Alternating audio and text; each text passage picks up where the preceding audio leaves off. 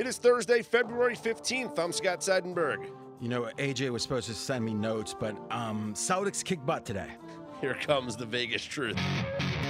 This is straight out of Vegas.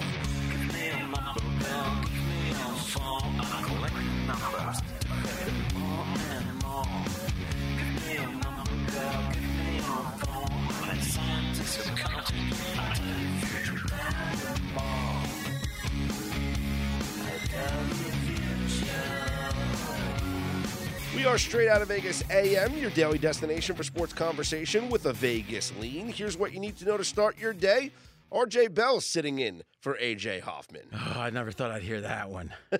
I'm sitting in for AJ Hoffman. Hey, I didn't hit 64% the last two years, so I'll There- try. I'll try to live up to it. There you go. Uh, we got a couple of NFL stories, uh, big uh, potential NBA news as it comes to uh, relocation or expansion here to Las Vegas. But before we get started, we have to acknowledge what went down in Kansas City yesterday. What was supposed to be a celebration, a joyous time, the Chiefs championship parade.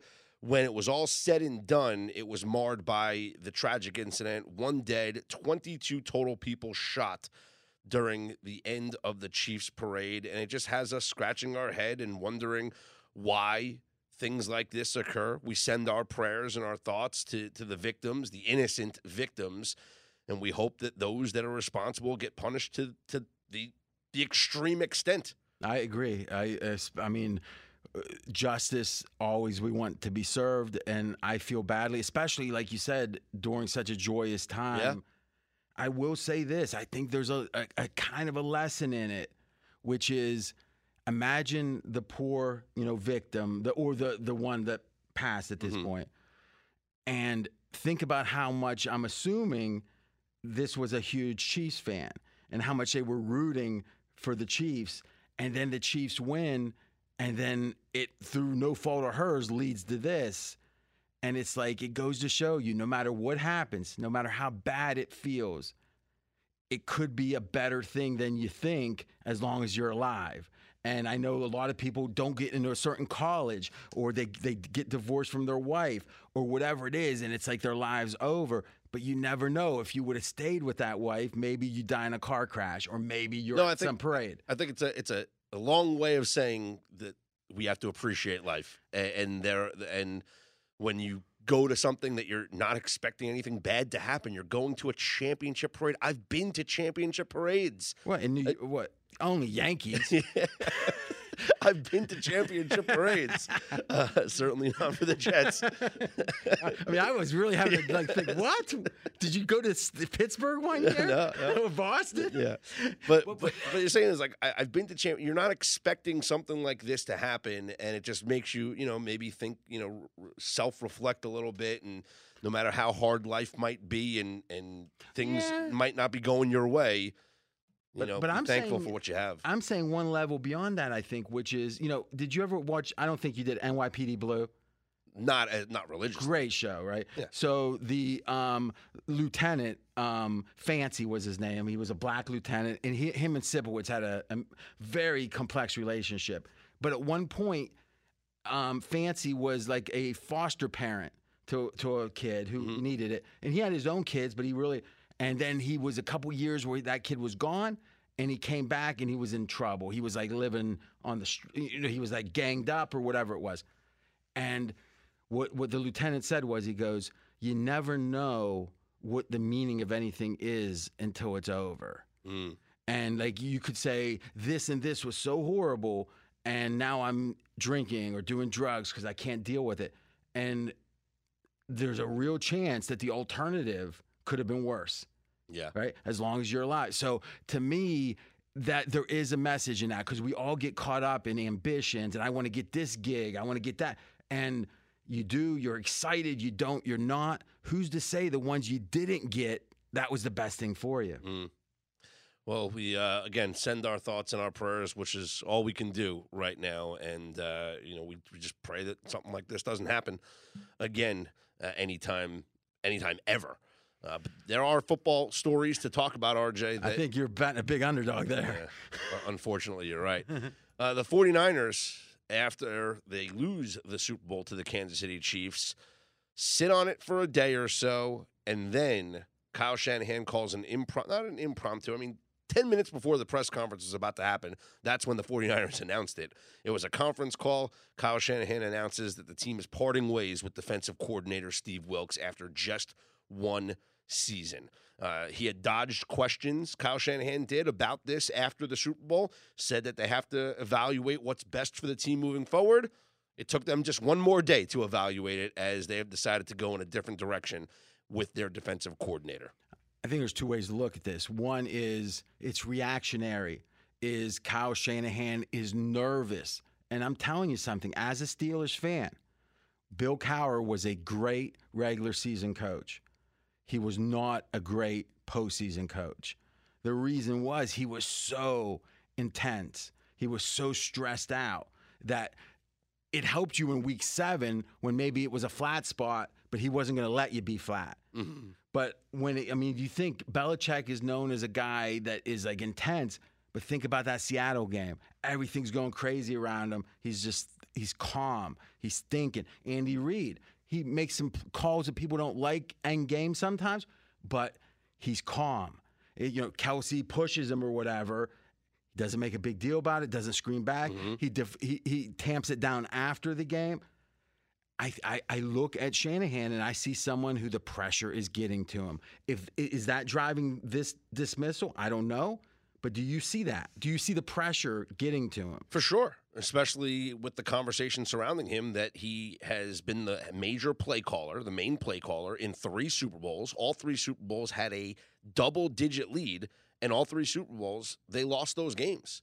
And so to maybe have him reevaluating his defense, which, by the way, was not a bad defense this year. They were third in the league in points allowed at 17.5, They trended down, trended down from last year on the DeMeco Ryans. and they yes. trended down throughout this year. Uh, Yes. The second half of the year, I would Yes. say, yeah. Yes, that well that's and certainly they were they had a lot of problems stopping the run, especially in the playoffs. This was not a good playoffs for the 49ers defense. A better Super Bowl than it was the two playoff games prior. Yeah, I agree. I mean, really, if you think about Mahomes for the big chunk of the game till the last quarter of it or the last fifth of it Mm-hmm. or whatever. I mean, I guess uh, overtime you know, is a little bit more of it, but they were futile. I mean, uh, San, meaning Kansas City's offense was stoned. It was stopped. Yeah. And I don't know. Listen, one thing I try not to do is act like I know enough X's and O's to say, oh, I don't like the way Wilks is pressing at the corner there or the way that he's playing quarters after. Yeah, nah, I don't know. Um, but what I do know is this one of the worst teams in the last 10 years was the Arizona team that Wilks coached for one year. Mhm. Uh, Josh, was it Rosen? Yeah, Josh It, that was one of the worst teams in the last 10 years. So when you have that as the one time as a head coach, then you're in Carolina, Mm-hmm. right? And again, why are you in Carolina? Probably because no one else wants you. If you're not the head coach, Yeah. who's getting paid, you know, more money than they should, maybe because they got to pay extra to get people now. And they did play well when he took over in the interim, and there was some belief that he was going to get that job, and they passed him over. Which brings up another point, right? The people that knew him. So I think there is such a romantic, not romanticism, but there is such a cachet to being a former head coach. Mm-hmm. They like having someone that understands the whole. I just don't think he's necessarily a good one. I would agree with that. The problem now that the 49ers face, though, is that uh, the hiring cycle is over. All these top tier defensive coordinators have all gotten jobs, Well, D- whether head coaching or or other DC jobs. yeah, but DCs don't usually jump. I don't even think they're allowed to jump laterally, right? You can't. I mean, the, you can't go. Well, I mean, if there's somebody's not under contract, you know, or, or if somebody, uh, Oh, yeah, okay. But what I'm saying is, in general, it's going to be you're going to have to get someone who's a position coach yeah, or yes, or somebody that or has former head coach. Exactly, or somebody that's uh, stepped away for a little bit. Mike Zimmer gets hired by the Dallas Cowboys. Leslie Frazier gets hired by the Seattle Seahawks. So the guys that were out of coaching that are really good DCs have already been scooped up. No, Are Frazier's not going back to Buffalo. no. Oh, No. okay. I thought he took a leave of absence. Yeah. But like who who else are you, are you going to call Bill Belichick?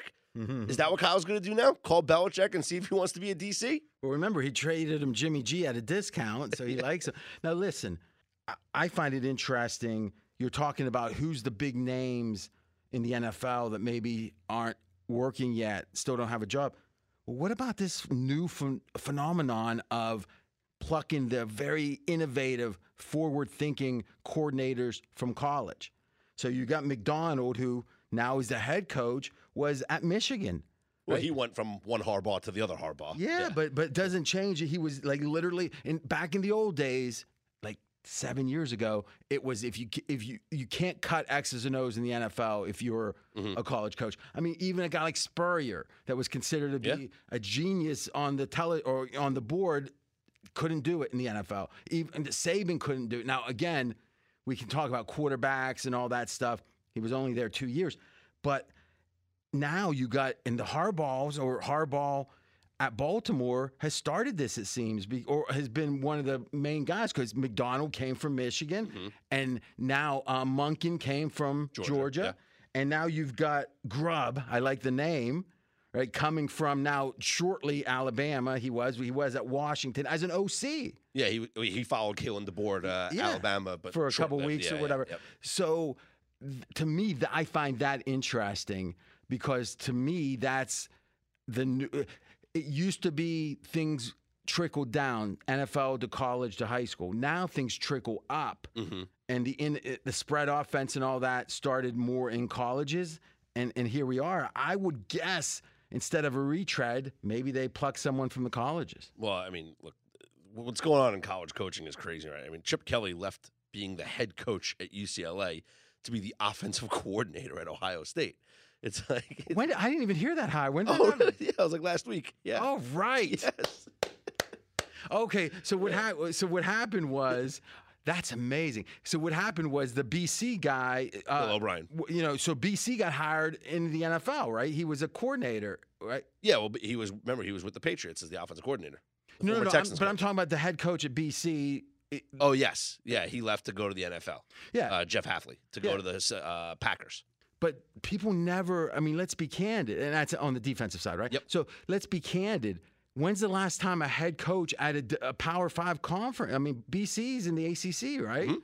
So this is a Power Five conference head coach saying, "I'm going to go be a coordinator." in the NFL. Yeah, And now you've got a pack, well, not even a Pac 12, but a Big Ten yeah. Head coach. Head coach becoming a coordinator in the Big Ten. Mm-hmm. So how does that even happen? Well, this is what happened. Uh, uh, this is Jeff Hafley was the first one to explain this, or at least through his reps explain this. Mm-hmm. And I think this is what Chip, why Chip Kelly made this decision as well. And I think you're going to start to see more of these coaches like abandon ship. And I think it's a reason why Nick Saban called it quits as well. NIL has changed everything in Mhm. college sports. What Jeff Hafley said is that he wanted to get back to coaching football. And being a head coach at the Division 1 level now is not about coaching football. It's about fundraising. It's about getting as much money as you can from your boosters to plug into your NIL budget so that you can recruit players. It's not about coaching football anymore. now, he wanted- technically, it's not the school's budget, but they're orchestrating. of it. course, yeah. And to, listen, you want it's like uh, I forgot what coach said it, but they were like, uh, "You want a quarterback? It's going to cost you one to two million dollars." It's like, well, we got to go get that money, and it's just completely changed now. And I bet you Chip Kelly's thinking, "Oh, now, now I, I'm in the Big Ten. Now I got to compete with all these other programs, and now I'm just got to worry about how many millions of dollars I'm going to pay a recruit." Just to keep him in state and keep him from not going to to a different school, he'd rather just go coach football and be a coordinator. I mean, I'm betting what he probably got paid three million dollars, four million bucks, right? I mean, Ohio State pays. Mm-hmm. Um, you know, I think it's more than what you're saying. I think what you're saying is absolutely true. But I think it's more than that. If you truly want to teach, you can't teach anyone without authority. Right? Think about it. Someone you say, "Hey, this is the way to do it." Eh, I don't think so. I'm going to do it another way. See you later. Yeah. What do you do? How do you teach? How do you coach? You don't. But if you're constantly worried that a 19 year old kid, an 18 year old kid, a 20 year old kid is going to say, hmm, I don't like the way he's riding me. I'm transferring. You're literally recruiting not only the incoming freshmen, you're recruiting to try to poach from other schools, and you're recruiting your own players to try to keep them in house. It's a it's a non stop. it's like never having any security. Yeah. How now? Listen, I think that this is a backlash against how bad it was before. Meaning, you could players could get on the wrong side of coaches and they get buried, and they and it was hard to leave. So I think a middle ground was warranted. I don't think this is it. All right. As far as the 49ers job is concerned, I'll give you two names, not Bill Belichick. All right. Two names. Let me know if you think these are viable options. Name number one, Mike Vrabel. I think I think that typically let's look at Fangio and what he did with Philadelphia, not this year but last year. I think when he was a consultant. Yeah, I think they get paid a lot of money and they're behind the scenes. They're not having to do press conferences. To me, I think that's the kind of job a Belichick might even take Mm. or or Vrabel because it allows them to stay involved. And Coughlin has done that uh, uh, for Jacksonville. yeah. yeah. You know, but if you're the DC, now you're doing press conferences Mm-hmm. and all of a sudden it diminishes you. Like Vrabel isn't the head coach anymore. In in our minds, we're thinking, oh, he's a DC now. So I actually I think a guy like Zimmer is never getting another head coaching job. Never. I agree. He's almost 70, right? So I think they can do it. I don't think if you want a head coaching, I mean, that's an interesting question. How often has that happened where someone was an elite coach, not just a coach? Because obviously, like Kansas, um, the OC now with Kansas City, uh, Matt Nagy. Nagy went to Chicago. He got the job Yeah. young. Yep. I think he sat out a year or whatever. Mm-hmm. Then it kind of makes sense. You come back as coordinator. You're still young. Thing with Josh McDaniels. Belichick did it too. When he after Cleveland, he went mm-hmm. back to Parcells. But once you're a famous coach, it's kind of hard to become a coordinator. I think. Okay, that's a fair point. What about an infamous coach, All right. Brandon Staley? Oh, I, I mean, I think. I mean, listen. There's people I really respect in film that say to this day he's one of the best schemers, one of the best defensive engineers out there. I don't know enough that I know Chargers never had a good defense, but so I think uh, it, to be candid, it's surprising he doesn't have something yet. Well, I, I think I, that would be a phone call I think Kyle Shanahan would make. That's interesting because I mean he was with the Rams in that battle. Yeah, yeah. Well, apparently he did. Staley did interview for the Rams DC job. Mm, and didn't get it. Isn't that interesting though? He was the DC, becomes a head coach, and then they interview him. That kind of tells me McVay's not too happy with him, Maybe not. right? Maybe not. And last thing, I hate, hate, hate this Zimmer hire. But I hate, hate, hate the Cowboys. So I think it's a good. I think it's a good hire. I was really hoping they wouldn't. You know what's funny? Zimmer has one of the best records ever against the spread as a head coach. He has a shot. Now the last year or two wasn't as good. He was like sixty-four percent at one point. Mhm. So this guy was a good head coach. He was in Dallas before, you know, for years, uh, before years ago, and for years. One thing that someone said recently that really is sharp: Zimmer's defense is hyper complex. So I got a feeling, like I'll give you an early best bet over team total Dallas's opponent in Week One. Okay. I think, I mean, seriously, I think Yeah. the first three to six weeks, it's going to be a lot of headlines about what the hell is going on with the Dallas D. Mhm. And I think by the end of the year, it will be better than this most recent year. But I think it's going to start slow because it's a new system and a complex defense and a coach that's a hard ass. Maybe Dallas isn't ready for that. Maybe there might be a little bit of conflict. Okay. I can see that happening. Uh, one other defensive coordinator note the Chiefs gave Steve Spagnuolo a contract extension, so he's not going anywhere. Overrated. Overrated. He's a four time Super Bowl champion. I, am joking. No, I mean amazing. I mean, you really think about it. Think about the plays. Uh, I, I was listening to a show talking about the game, and they were talking about how 49ers had one play, like at the two minute warning, I think it was, where if they what third and four, if they get to first, the game's over. Yeah, where they can milk it and not let. Uh, yeah, and he sends. Uh, he does this blitz, and McDuffie gets through and deflects the pass from Brock Purdy. Mm-hmm. That's yeah. one play, and and it's like it's Play the game. It seems like that Spags does not make many mistakes in those spots. No, I mean, listen, he beat the perfect Patriots. That was I. I still remember one of my favorite games is that Week 17 game when they played each other. I other. remember where I was watching that game. Oh, it was awesome. Yeah, It was such a big deal that that they wa- played. they- They they- played their. Yeah. yeah they played, but also I mean obviously the Patriots were going to play. They were going on. Yeah, but the Giants had nothing to play Exactly, for. 'cause they were locked in. They were locked wild into the card. wild card spot. They had nothing to play for. You could have rested all your starters. they don't win the Super Bowl if they don't play. 100%. But but to me, it was such a big game. You might not remember this. Originally, it was supposed to be on I think the NFL Network, and then it was like, okay, we got to broadcast this nationally, you know, on over the air.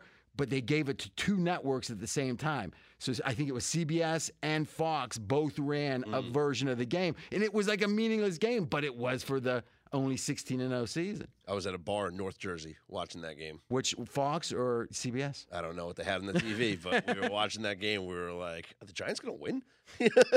and yeah, and that, that's the reason why they won the Super Bowl. But yeah, Spags was the uh, engineer. I saw, I heard a lot of people on Super Bowl week like giving Spags credit for both Giants Super Bowl wins. Mm-hmm. He wasn't there the second Super Bowl. Perry Fewell was the defensive coordinator the second Super Bowl. He was head, he Oh. was the head coach of the Rams. Okay, so and then so he has three with Kansas City. Has three with Kansas City and one with the Giants. Okay. Now he did go back to the Giants. That's the thing. Ah. he, he left the Giants to become the head coach of the Rams, failed as the head coach of the Rams, went back to the Giants to be the defensive coordinator. But the Giants won a second Super Bowl without him. I remember they throw on the left sideline, Manningham. What a play! It's one of the greatest Super Bowl throws ever. I agree, uh, but Big Ben's throw to Holmes to win it. Was, That's that was one of the greatest catches. no, it was no, it was an amazing throw. Uh, you know, ESPN had something really wow. They had one. They had um the big plays from every Super Bowl. Then they had the ring. They had a story about every ring, right? Okay. and it it was cool because like people lose them, people fall, you know, Mm-hmm. and they. I still remember when when Big Ben made that throw, there was like three hands that went through that could have intercepted. I mean, remember they needed a field goal to tie. It was really just like the Kansas City Yeah. situation, but instead of Mahomes being all dumped down, dumped down, Big Ben said, "I'm just going to win it now." I mean, the, fact that Santonio Holmes got both feet inbounds Oh, on that play, What a play! got him a contract with the Jets. Now, I will say one last thing about Spags. It's a huge advantage for Kansas City that he's not going to be a head coach anywhere. Because think, we just talked about San Francisco, right? This is going to be what, the third straight year that they have Yeah. to. Well, the first time it's okay, Saleh gets the job, right? Mm-hmm. And then the second time it's what? Um. DeMeco Ryan Houston. Yeah, okay. yep. And now it's you're firing someone. So now it's another person that has to come in. Well, why did those people leave? Because they were young enough that there, even though they were on defense, there was a sense that they could be head coaches. We'll see with, with Spags, espe- or I'm sorry, we'll see with Saleh especially, because I don't think so, at, at least so far. But to me, to have a guy that's been a washout as a head coach, probably not going to get another job, no matter how well he does as a DC. That's beautiful. You have continuity there. I uh, yeah, hundred percent. We saw the Eagles struggle this past year. I mean, they got they started out great, but they had to replace both coordinators, and it, you know, it was a little bit of a different team this year than it was the year before. and all that talk about the Philly DC being two years ago being a problem, he wasn't really that good.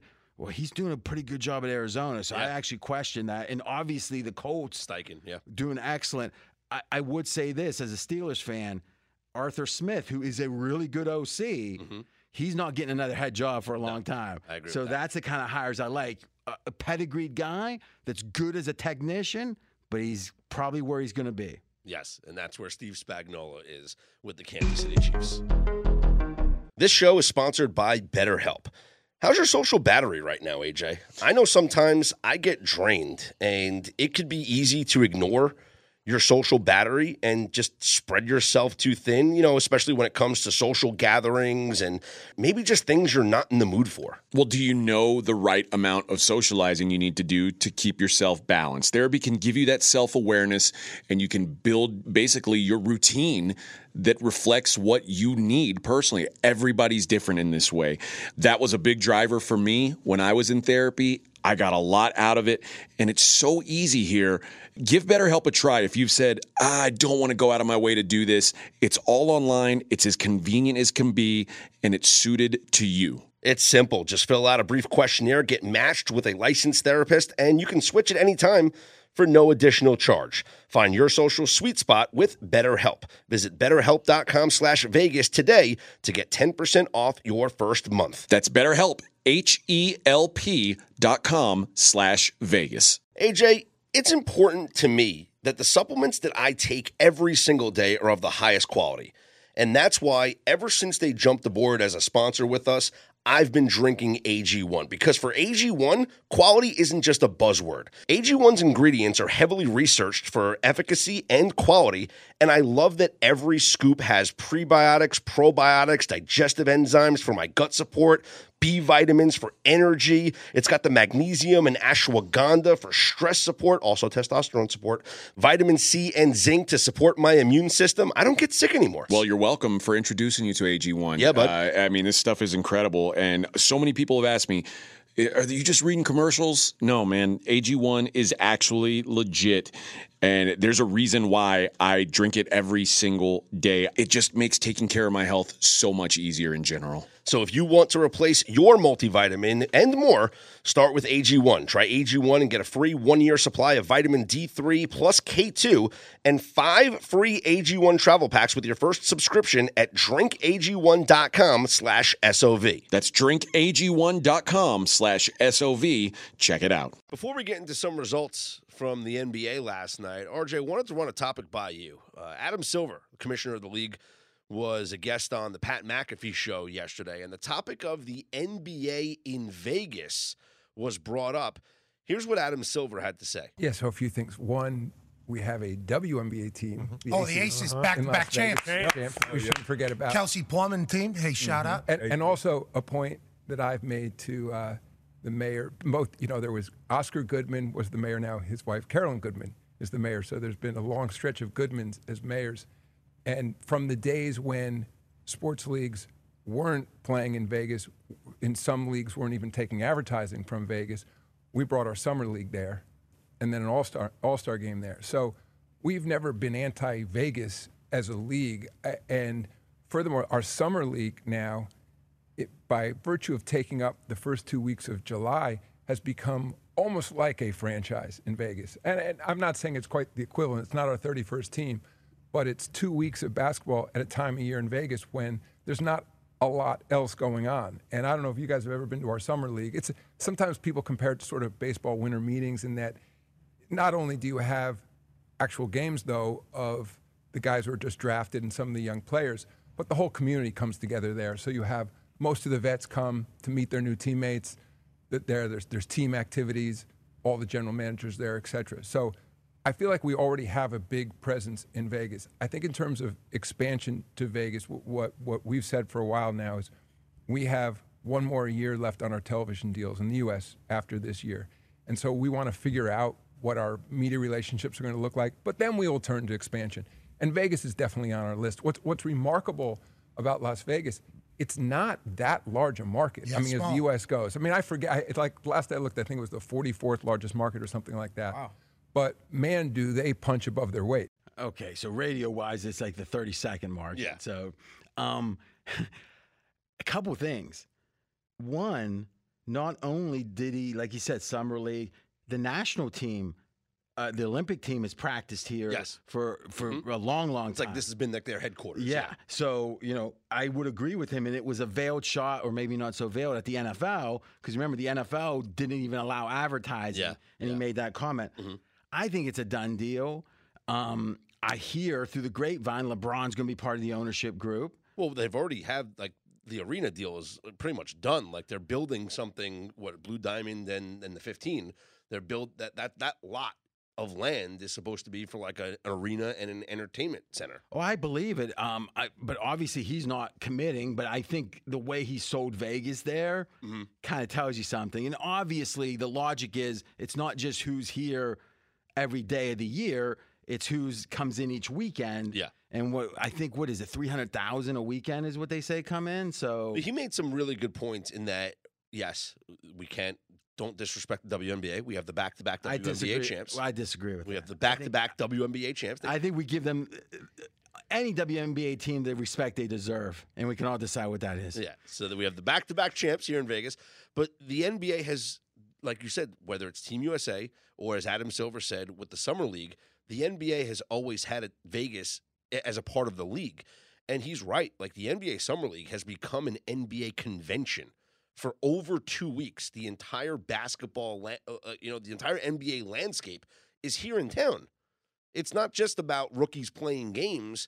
It's uh, meetings. It's it's it's people. It's LeBron coming to hang out and just It's like- watch a Laker game. It's like Lollapalooza. It's like a, Everyone. It's a festival. Everyone's here. it- it's it's sort of like the um the NFL has with their combine. Yeah. Everyone goes and hangs out at the combine. Yes. Yeah, yeah. It's it's it's become a huge event. So the NBA has always had a presence here in Vegas, and and you're right. I think it's a foregone conclusion that the NBA will be here in Vegas. And I will say this: one, I think almost for sure. Yeah, that's sorry. I just looked it up. The Utah Jazz used to play home games here, so the Jazz played a number of home games, eleven in total, at the new Thomas and Mack in in Vegas. Mm. So uh, I, let me see what year that was, but I, mo- oh, during '83 and '84. Yeah. So yeah, so even then, you know. Um, and there's been preseason games here all the time. There was preseason games in Vegas. yeah, Lakers, Thomas and Mack, Lakers yep, always play Lakers, one. Yep. I am more excited about an NBA team than I was the Raiders. What about for the Knights?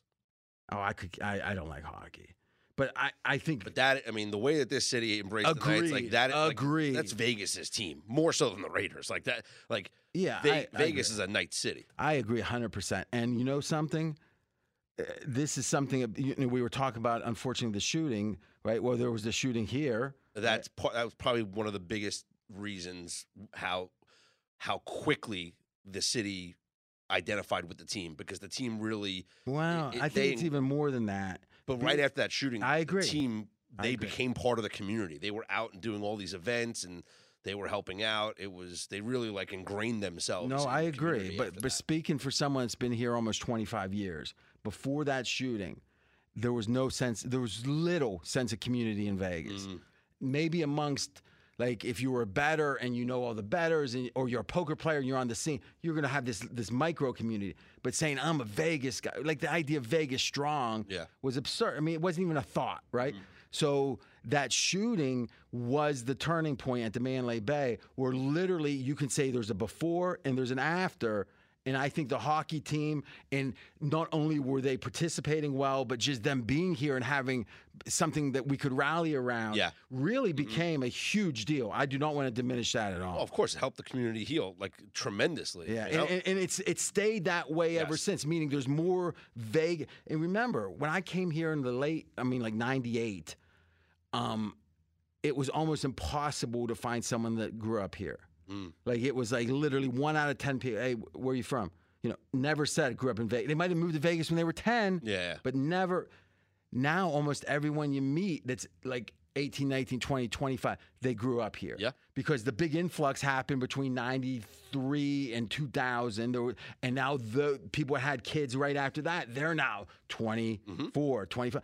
And to me, it is such a change. It's not just the city's gotten bigger, it became a town of transient people. It was a town of transient people come and they go. And now it's a, a community. Yeah.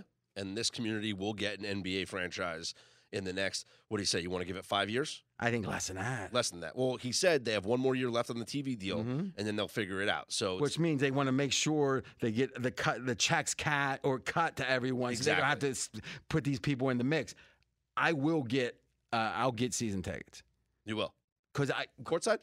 no, I don't think so. Now I will say this though, I'll probably only go see like eight or ten games a year. Uh-huh. But with the way things are with StubHub or whatever, you know, whatever the Mm-hmm. Yeah. ticketing, you can like almost pay for your ticket. Absolutely. and then you get to see see Giannis. Because remember, the beautiful thing about the NBA is everyone. Now, again, we'll see if they play, but every team plays every team once Yep. at their home, even out of conference, so you can see everyone that you want to see once. Yeah, it's a, it's a great deal. And whether they have to play at T Mobile to start out with or build the new arena, uh, we will get an NBA franchise within five years. Last night in the association, the Celtics uh, joining history, becoming the third team in league history to post multiple 50 point wins in a season. They blew out the Nets on the second of a back to back, 136 86 you know, part of me was saying maybe the Nets might be a play last night because these two teams played on Tuesday night. And usually when they two teams play each other back to back days, I kind of like to take the team that lost the first game and just back them in the second game. Well, the Celtics won by 8 on Tuesday night and last night they won by a lot more than that, RJ. Now, do you have any difference in your handicap if it's home and home or if it's at the same venue? No, but I think there is a difference. And I believe it's when it's in the same location, you want to back the other team. Yeah, But I when they flip flop, it's not this not a. I agree. I Yeah. agree. Uh, and then I think with the flip flop, I'm guessing I haven't done the study, but if a team loses on their home, they they're, they're going to get a lot more serious the next game, and the other team tends to take it lightly because if you just beat them on their floor, now you're going home. Maybe you're not taking it as seriously. Well, So- it looked like the Nets didn't take anything seriously last night because the Celtics absolutely blew them out. I wanted to ask you about MVP odds here for a second. The Celtics are the favorites to win the NBA title. They're plus 260 to win the NBA title. Right now, they have the best record at 43 and 12, 26 and 3 at home. Okay. Jayson Tatum is the sixth favorite to be the MVP at 60 to 1. Don't you think that's good odds for the best player on the best team? it's an interesting question because my first instinct is to say no, but it's 60 to 1. So is it would I play it at 60 to 1? Probably not, but I'm mm-hmm. close. I'm close.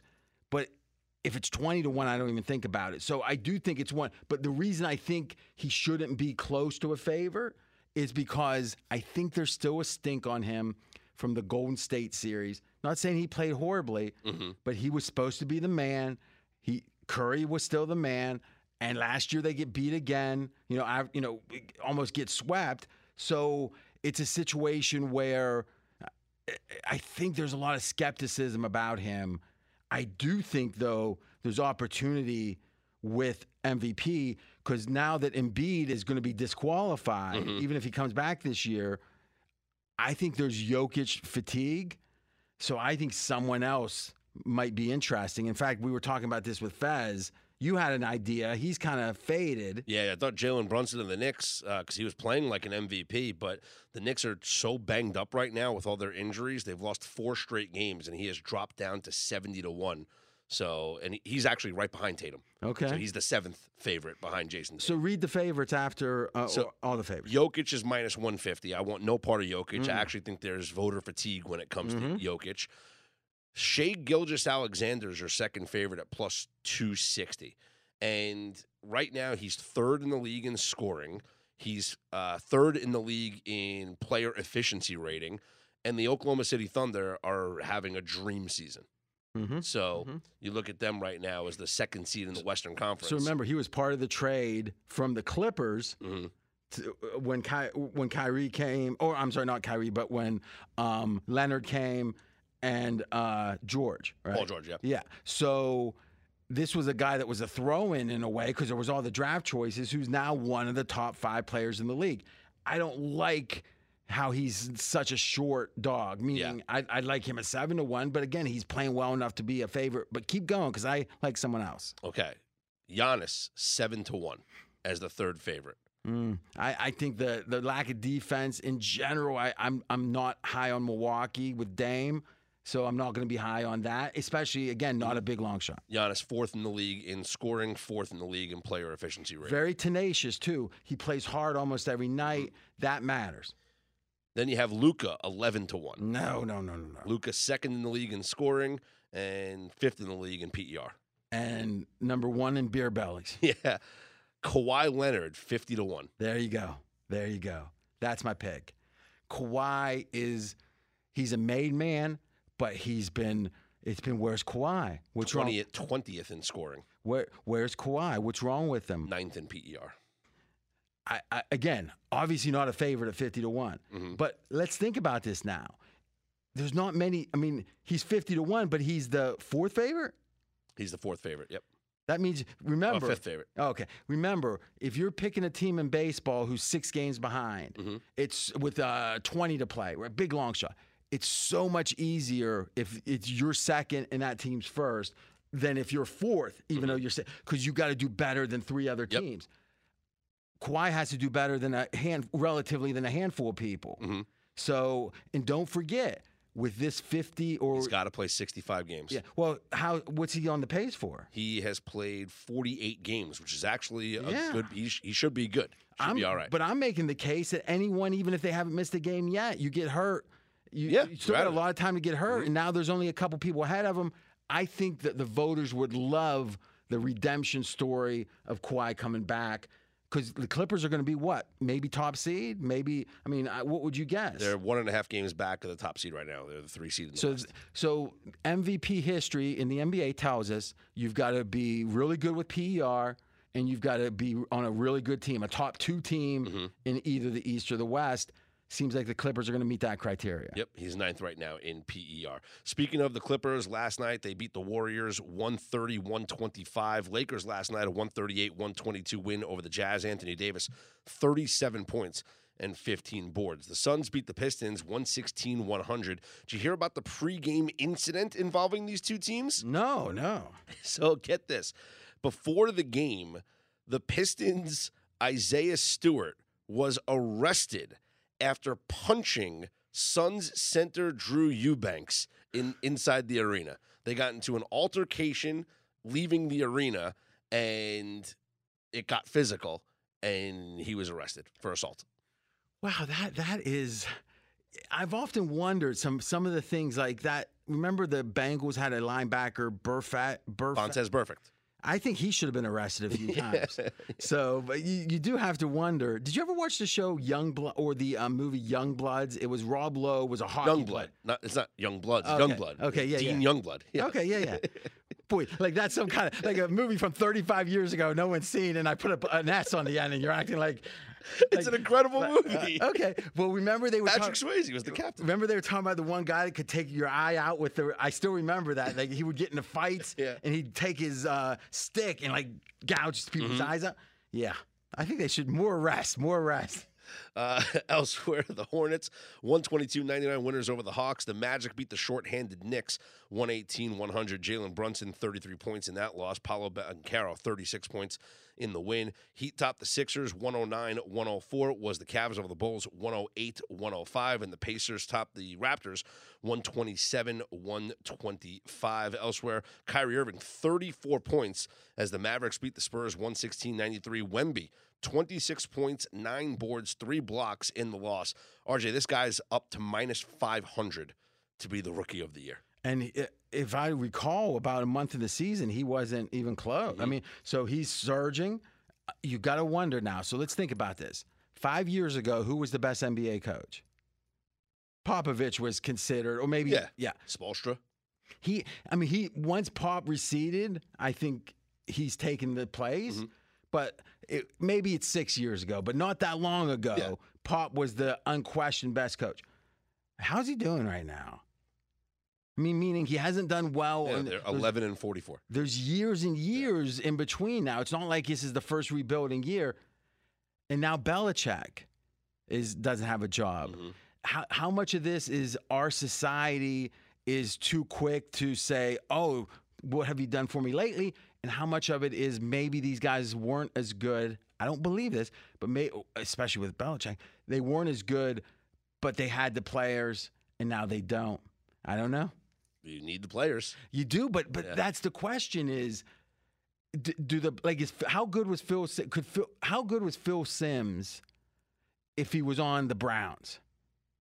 I mean, the Giants won a Super Bowl when he got hurt. So But he they won one with him they too, right? did win one with him. Yes. And he he played most of the year. yes, he Yeah. did play most of the year. Yes. uh, Hostetler Jeff was Hostetler. yeah. So I, I guess to me, I think we say like, look, so and so doesn't have any receivers.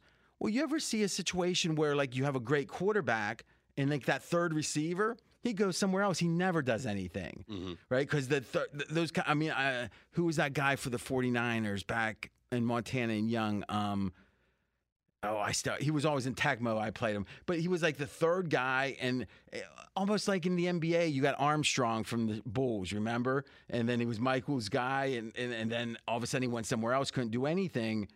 I think sometimes we we after the fact we say, well, so and so's good, this receiver's good, this person's, good. but in truth, it's they're good because they won. It's not so much that they're good, and we say, well, you can't win without receivers. Well, listen, what have we seen? Now, I'm not saying since he doesn't have receivers, but Burrow came into a, an organization that made had no winners for a long time.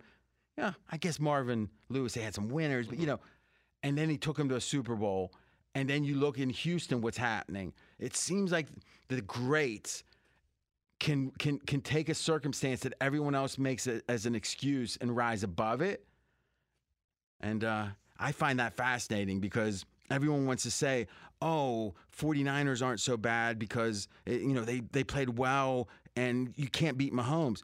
It's like, yeah, that's the people that go down in history, the people that you can't beat. And I, uh, I, I, it's funny. I'm going to take a ask you a question. I don't like when people are as good as the old timers for some reason, but I think that's stupid. Like, wouldn't you like people loved Mickey Mantle? Like, people didn't say like he's not as good as Babe Ruth. this is I'm glad you brought this up because I don't I don't get this also. Because to me, the fact that you're witnessing it mm-hmm. Is just as special as the fact that you witnessed it in the past. Or it's a mythology. Yeah, but but see that's the thing. It's like you can say, well, I never saw Mickey Mantle play. So I got to hold on to the legacy of the stories that maybe my father or Mhm. somebody else passed on to me. And so to think that somebody could be better than him, oh whatever. But like for for me, now I'm going to be 40. I watched Michael Jordan. Mm-hmm. I've watched LeBron James. Oh God, don't say the wrong thing here. No, no, no, no. But, but like I I have my opinions. Everyone's got their opinions. What's your opinion? Well, it's Jordan. But Thank God. but but but here's the thing. I don't get mad at the conversation because I've witnessed the entire LeBron James career. so, and- you, so you know the answer. That's the, but the, to me the answer is not the point. Okay. The point is I can respect the conversation. And I don't get people that don't respect the conversation of something that's happening now versus something that happened in the past. Okay, so I'll tell you the LeBron thing for me. I think LeBron's had maybe the best career of any NBA player. If you look at the longevity, you look at the mm-hmm. consistency, but when you talk about a decade height or more, but it's not a comparison. I was there, and what I'm telling you is I hated the Bulls. I don't know why I just did, and because there was a couple kids I hung out with that were after college, especially when I was a little or they were a little younger, and they loved the Bulls. And I was like, you know, they didn't know who Larry Bird was. so to me, what I can promise you is you hated life because you were going against Michael. If you cared because you knew you weren't going to beat him. There was never that sense with LeBron. There was never that sense. Now Mahomes is starting to be that. And you know, Brady didn't have that. Brady just did it for 25 years and stayed consistent, right? There was never a sense you can't beat Brady. Because, I mean, th- there, there was nine years they didn't win a Super Bowl. Yeah. Right? So if Mahomes wins one Super Bowl in the next nine years, he'll be ahead of Brady's pace. That's wild. I mean, yeah. so I mean, I mean, but I think the thing with the players today, we know them too well. Mm. Like remember Mickey? I'm again. I only know Bob Costas, Mickey Mantle through Bob Costas. Right? He was such a big fan, right? But it was like you didn't know he was out drinking every night. No. You didn't know he was out womanizing. You didn't hear him on talk shows. They wouldn't go on talk. In general, they'd be like a very uh, tight interview for 30 seconds in between innings or whatever they were doing. Now we know them too well. And and they're all human. We're all human and they don't seem as, you know, like actors. When I grew up, Al Pacino and De Niro, they never did never did the Tonight Show. Mm-hmm. They- so you didn't know them. They Even De Niro now is so short when he does interviews. He's a terrible interview. it- but, it, but there's a mystique. Yeah. Right? Brando, there was a mystique. W- There's no mystique now. right? Reality show. So I, I do think to some degree we just don't think someone that has like Mahomes' voice could be as good mm-hmm. as Johnny Unitas or whatever. But you know what? He is. I mean, he is. Certainly. All right. Well, just three games to on the NBA schedule tonight because the NBA heads to its All Star break. So you got a uh, TNT game tonight. The Bucks at the Grizzlies. Milwaukee, a ten and a half point road favorites. That's the second of a back to back for Milwaukee. Second of a back to back for the Warriors as well as they will take on the Jazz in Utah. Golden State one and a half point favorites. The Timberwolves are at the Blazers. Minnesota eight and a half point favorites. Final three games before the All Star break. Boy, I don't know about the timing on this. So you have your trade deadline the week of the Super Bowl. Mm-hmm. And then the week in which people are saying, you know, I'm going to shift gears, right? It's time to shift to the NBA. They're going to take off. That doesn't make a lot of sense, does it? Why not put like why not push everything a week?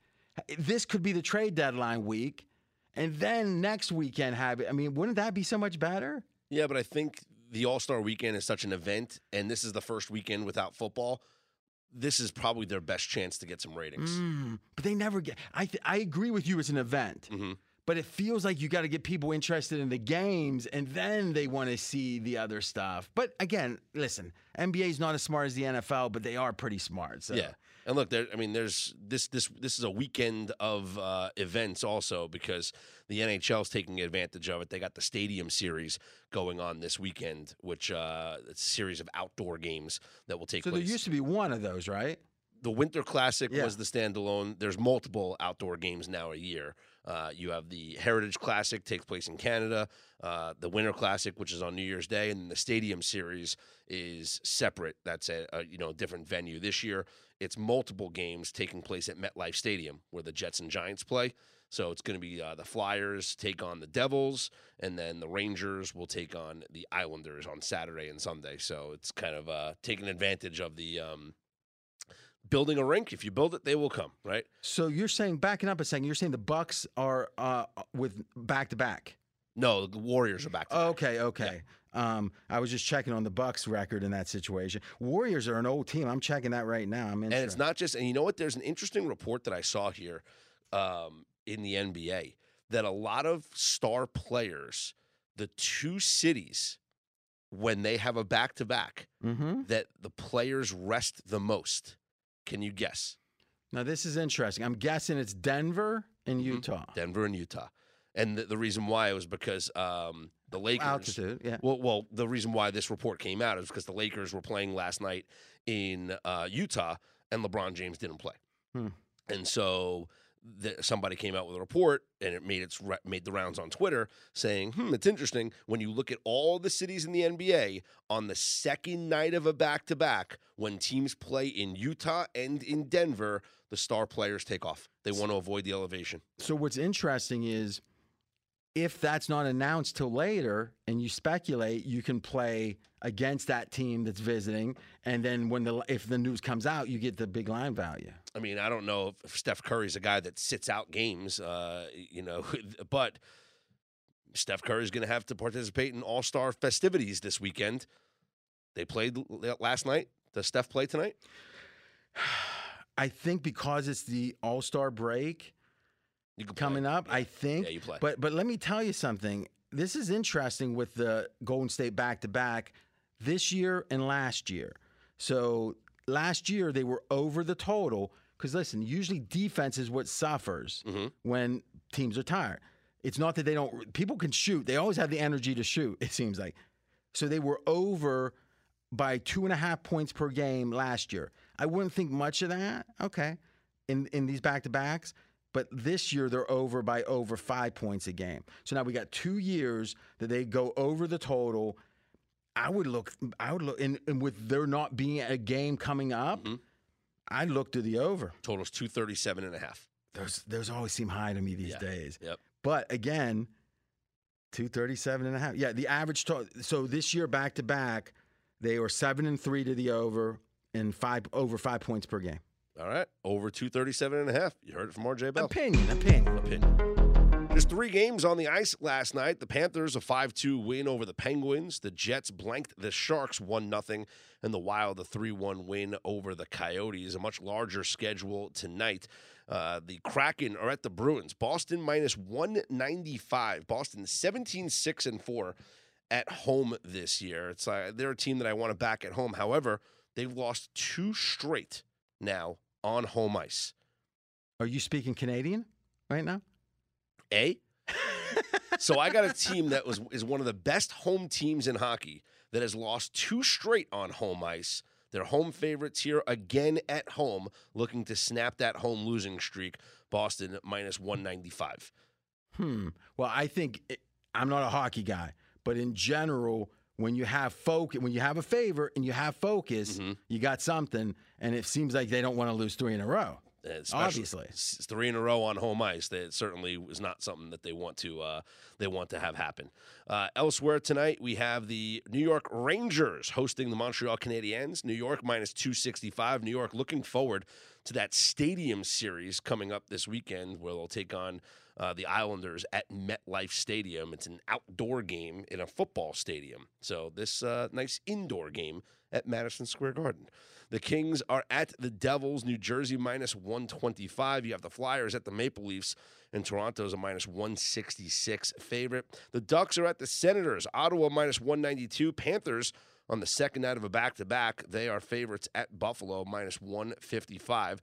Colorado is at Tampa. This one kind of split, minus 115, minus 110, both ways, depending on the book that you're looking at. The Oilers are at the Blues. Edmonton's minus 192. Now, it's a big price to lay on the road, but I got to be honest. I I actually bet the Blues the other night. This might be the most pathetic hockey team I've ever watched.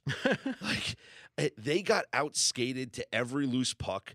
The effort just didn't seem like it was there. Now, I'm not accusing guys of just like taking nights off or whatever, but we know the season's a grind, and and maybe they get up for playing a team like the Oilers. You, you know, you, you have you're playing good competition, but I felt that they would get up for playing against Toronto, and Toronto playing without three top players, Mitch Marner, Morgan Rielly, and John Tavares, still beat them four to one.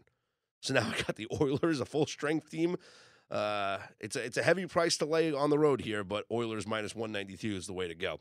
Dallas is at Nashville and Stars minus 130. Penguins at the Blackhawks. Pittsburgh minus 218. Chicago anxiously awaiting the return of Connor Bedard. The Sharks, who just lost 1 0 last night, they are back at it in Calgary tonight. Calgary, the heaviest favorite on the board, minus 375. And the Red Wings are at the Canucks, Vancouver, minus 185 favorites. What does AJ do when you're doing hockey? Usually goes to sleep. Does he? Yeah. Because I almost dozed off. Yeah, a little bit. I actually discovered something about the NBA. Okay. You want to know? I, I, Yeah, like, I like this actually. Look, find me the second half total in the Utah Golden State. So I'm thinking, okay, we got Golden State, no rest, Mm-hmm. but we have Utah, no rest. Okay, so we want the second half total here. I'm interested because here's the in Utah when both teams are on zero rest. This goes back to '95, and we've got 80 some games in the sample. Right? Is in the first quarter they score uh, over uh, 50 points combined. They score over 50 points or almost 50 in the second quarter. In the third quarter, they score about 48 and a half. In the fourth quarter, about 47 and a half. So it is like five points to less scoring in the second half, which makes sense. You get tired, and and so I'm interested. Is the market accounting for that? Mm, I got there's nothing nothing up on the halves yet. It'll probably be up later on. Take today. a look. If if the first half and second half are equal, I think you go the under. Re- the under in the second half. Second half. Okay. Because again, if you got 90 games and it's five points to the under more in the second half, and it's logical, What about going over first half, under second half? now that's an interesting hedge. And and, and because in theory, if you're just playing wrong about the game, you you you, you have a bet. In theory, you have a better chance of scooping than getting scooped. So mm-hmm. I don't mind that either. Just make sure bankroll wise, you know you know don't bet too much because you can get scooped. There you have it from RJ Bell. Don't forget, still plenty of time to save money at pregame.com. You can take 20% off your purchase by using our promo code CHECK20. So head on over to pregame.com, whether it's a daily best bet package. Who's hot right now? who's hot right now. Yeah. Well, we have Griffin Warner is up 33 units in college hoops. He's strong. I mean, that's That's hot. That's one of AJ's finds. That's one of AJ's guys. Where's AJ at? AJ is dealing with uh, some some personal stuff. Oh, you know something? I know it's it's it's. Let's just say this: I give AJ hassles. This is one. Uh, he's doing it the right thing. Yeah. no doubt about it. Yep. Uh, you can take it take 20% off if you want a weekender all access. You know, we have Friday, Saturday, Sunday is all included in the weekender all access. You can get that for 20% off if you use the promo code CHECK20 at pregame.com. And tomorrow, Fezzik's going to be here, right? Yes, he will. He'll tell you about his record. And it's going to be pretty damn good. And it, you know what? I'll, I promise you this. Yes. I'm going to give another promo code out tomorrow. Okay, just to see if it's different.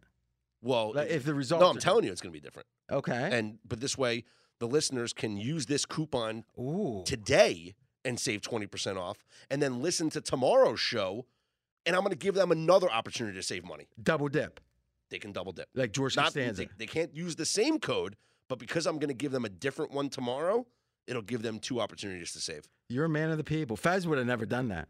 Well, maybe I'm going to give them money off of Fez's package. Oh, I, he'll he'll re, he'll listen. He'll he's very conflicted in those cases because he wants money, but he wants more money.